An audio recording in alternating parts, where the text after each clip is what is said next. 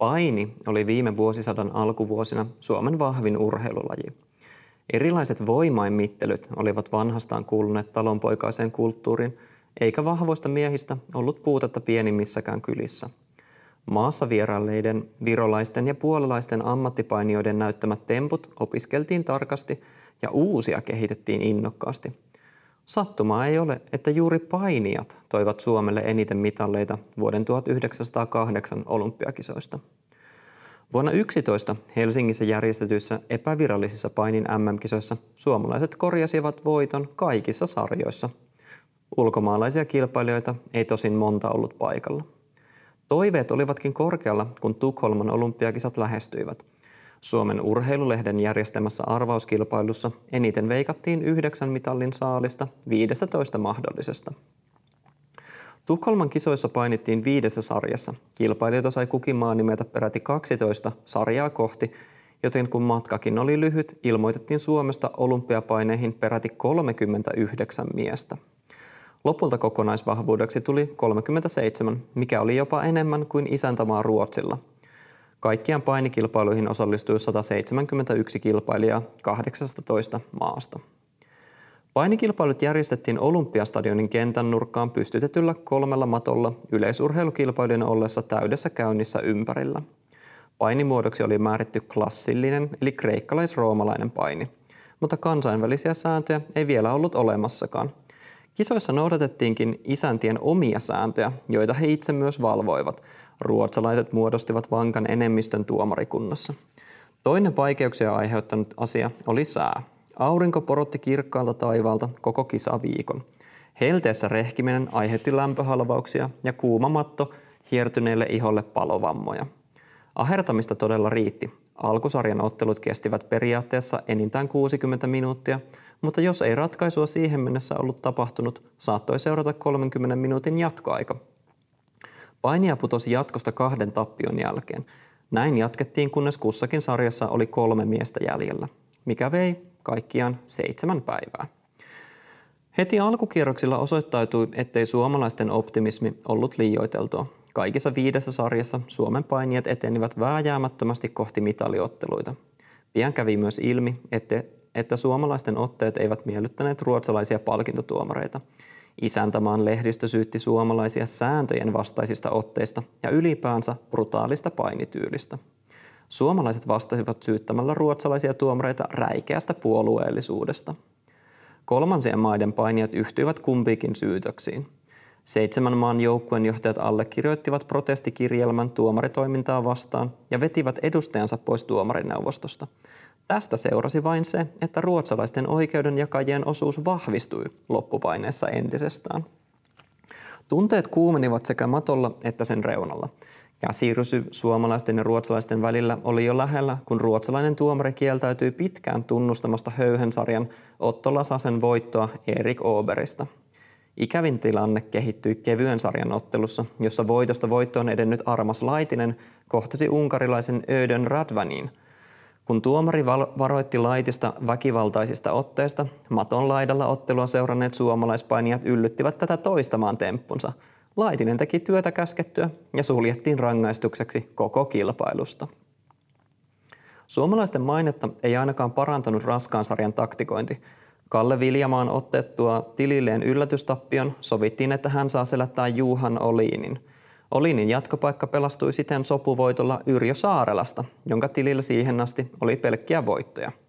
Suunnitelma epäonnistui sikäli, että Viljamaa putosi jatkosta hävittyään yllättäen saksalaiselle Jakob Neserille – Saarela oli naamioinut tappionsa Olinille teeskentelemällä loukkaantumista ja nilkuttikin matolle seuraavaan otteluun Neeseriä vastaan. Saksalainen meni ansaan ja Lontoossa jo olympiahopeaa voittanut Limingan isäntämies nykäisi hänet selälleen kuudessa minuutissa.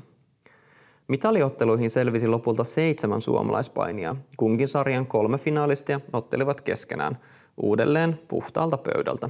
Aikarajaa ei nyt tunnettu. Voitto edellytti selätystä. Ensimmäisenä ratkesi raskaan sarjan eli yli 82,5 kiloisten mitallijärjestys. Tähän tarvittiin vain yksi tosiottelu. Saarella sai vastaansa tanskalaisen veteraanin Sören Marinus Jensenin, joka oli voittanut mitalin jo Ateenan välikisoissa 1906. Pahtava helle kypsytti kumpaakin miestä, mutta enemmän tanskalaista, joka antautui yli kolmen tunnin väännön jälkeen. Auringonpistoksen saanut Jensen joutui luovuttamaan ottelunsa Olinia vastaan, ja kun tämä vuorostaan, kiitoksena alkusarjan voitosta, meni suosiolla selälleen Saarelaa vastaan, matkasi kultamitali Liminkaan. Helsinkiläisestä nahkuri Oliinista tuli siis hopeamitalisti siten, että hänen neljä viimeistä otteluaan olivat joko etukäteen sovittuja tai luovutusvoittoja. 60-kiloisten höyhensarjassa Otto Lasanen ja yllätysmies Karlo Koskelo saivat seurakseen pienen, mutta väkivahvan saksalaisen Jörg Gerstakkerin. Lasanen väänsi saksalaisen kanssa yli kaksi tuntia, mutta sai taipua selälleen. Lasanen antoi tämän jälkeen luovutusvoiton Koskelolle tyytyen pronssiin. Koskelo pääsi näin ottelemaan kultamitalista hyvävoimaisena. Taktiikka onnistui ja Koskelo selätti saksalaisen kymmenessä minuutissa. Kotkalainen muurari oli todellinen yllätysvoittaja, joka oli noussut painimaailman tietoisuuteen vasta kotimaan olympiakarsinnoissa. 67,5 kilon kevyen sarjan loppuotteluihin selviytyi Laitisen hylkäyksen jälkeen vain yksi suomalainen. Viipurilainen rautatieläinen Emil Väre oli sitten sitäkin suurempi suosikki. Maailman Emelinä tunnettu Väre oli ollut sarjassaan lyömätön jo pidemmän aikaa. Aiemmin keväällä hän oli valloittanut Budapestissa Euroopan mestarin tittelin. Otteluihin olympiamitalleista hän sai vastaansa kaksi ruotsalaista, joista ei tarpeettoman paljon vastusta ollut. Edvin Matiasson kaatui selälleen nopeasti Gustav Malmström tunnin työn jälkeen. Tukholman olympiapainia ei kuitenkaan muisteta voittajistaan, vaan kahdesta painin historian pisimmästä arvokisaottelusta. Molemmissa oli mukana periksi antamaton suomalainen, eikä heistä kumpaakaan palkittu kultamitalilla. 75 kilon välisarja Aassa ensimmäisessä finaaliottelussa kohtasivat Suomen Alfred eli Alpo tai myös Alppo Asikainen ja Venäjää edustanut virolainen Martin Klein. Ottelu alkoi varhain sunnuntai-aamuna ja jatkui puolen tunnin erissä jatkumistaan, kun miehet eivät saaneet juuri minkäänlaista otetta toisistaan – Tapahtumia matolla oli kovin vähän ja niistäkin jäi osapuolille kovin erilainen mielikuva. Suomalaisleirissä kerrotaan, että Klein olisi monta kertaa halunnut luovuttaa, mutta että joukkueen johto olisi pakottanut hänet jatkamaan. Asikainen puolestaan uhosi painivansa vaikka koko viikon. Virolaislähteiden mukaan taas Asikainen ja muut suomalaiset kehottivat koko ajan Kleinia luovuttamaan, mutta tämä kieltäytyi jyrkästi. Asikaisen ja Kleinin kohtaaminen on jäänyt historiaan maailman pisimpänä painiotteluna. Aivan tauotta eivät miehet kuitenkaan joutuneet uurastamaan, mikä lähes kaikista kertomuksista on unohtunut. Erien välillä oli muutaman minuutin lepotauko, ja kun stadion piti kello kuuden maissa tyhjentää alkavia iltajuhlia varten, jäljellä olevat painit siirrettiin viereiseen ratsastusmaneisin Molskille – siellä nyhjäämistä jatkettiin vielä nelisen tuntia, kunnes palkintotuomarit määräsivät kaksi 15 minuutin jaksoa mattopainia, jossa kumpikin pääsee vuorollaan aloittamaan päältä. Asikainen ei saanut mitään aikaan, Klein kuitenkin jonkinlaisen liikkeen. Näin julistettiin virolainen voittajaksi. Aikaa ottelun aloittamisesta oli kulunut 11 tuntia ja 40 minuuttia. Martin Klein kertoi myöhemmin, että ottelun jälkeen he olivat Asikaisen kanssa niin puhki, että lapsikin olisi helposti heidät molemmat selättänyt. Ruotsalaiset palkintotuomarit olivat kuitenkin säälimättömiä ja määräsivät Asikaisen heti takaisin matolle ruotsalaista Klaas Johanssonia vastaan. Kun Asikaisesta ei ollut jatkajaksi eikä Kleinistäkään, Johansson julistettiin kultamitallistiksi ilman otteluita. Alpo Asikaisen vaivan palkaksi tuli siis pronssimitali. Ruotsalaisten menettely herätti pahaa verta sikälikin, että kun aiemmin päivällä välisarja B ensimmäisessä finaaliottelussa isäntien suurin toivo Anders Ahlgren oli kukistanut Unkarin Bela Vargan kahden tunnin kovalla työllä ja Varga sen jälkeen luovuttanut Suomen Ivar Börlingille ilman ottelua, oli Ahlgrenin ja Börlingin välinen ottelu sopinut vallan hyvin siirtää seuraavalle päivälle. Tämä ottelu alkoi Maneesin Molskilla maanantaina kello 9.20 ja päättyi illalla kello 19. Erätauot pois lukien kertyi tehokasta painiaikaa yli seitsemän tuntia. Kun ratkaisua ei tapahtunut, määrättiin viiden minuutin jatkoaika, jonka voittaja oli se, joka työntää toisen pois matolta. Kun tämäkään ei auttanut, julistettiin ottelu ratkaisemattomaksi. Molemmat saivat kuitenkin vain hopeamitallin. Pääpalkinto jätettiin jakamatta. Börlingistä tuli näin olympiavoittaja ilman kultamitalia. Suomi voitti Tukholman olympiapaineessa kolme kultaa viidestä seitsemän mitalia 15 ja valtaosan eri tavoilla lasketuista sijoituspisteistä. Kansojen välinen yhteisymmärrys ei sitä vastoin juuri edistynyt. Suomen lehdistö syytti katkeraan sävyyn ruotsalaisia erotuomareita räikeästä puolueellisuudesta, jota ilman suomalaisten mitalisaalis olisi ollut vielä paljon suurempi. J.F. Blomqvist vertasi Suomen urheilulehdessä eri maiden vainijatyyppejä. Ruotsalaisissa ei ollut tarvittavaa tarmoa ja karaistua luontoa, ja saksalaisten kunnon olivat oluen juontia suurkaupunkien veltostavat elämäntavat pilanneet. Ranskalaiset ja italialaiset todettiin jo fyysisiltä rotuominaisuuksiltaan ala-arvoisiksi.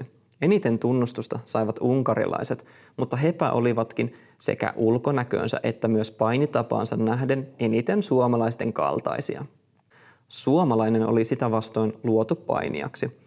Ruumiiltaan tanakka ja lujarakenteinen, voimakas ja kestävä, sekä samalla rohkea, itsepäinen ja pahasisuinen, omistaa hän juuri ne ruumiin ja sielun ominaisuudet, jotka painijoille ovat välttämättömiä.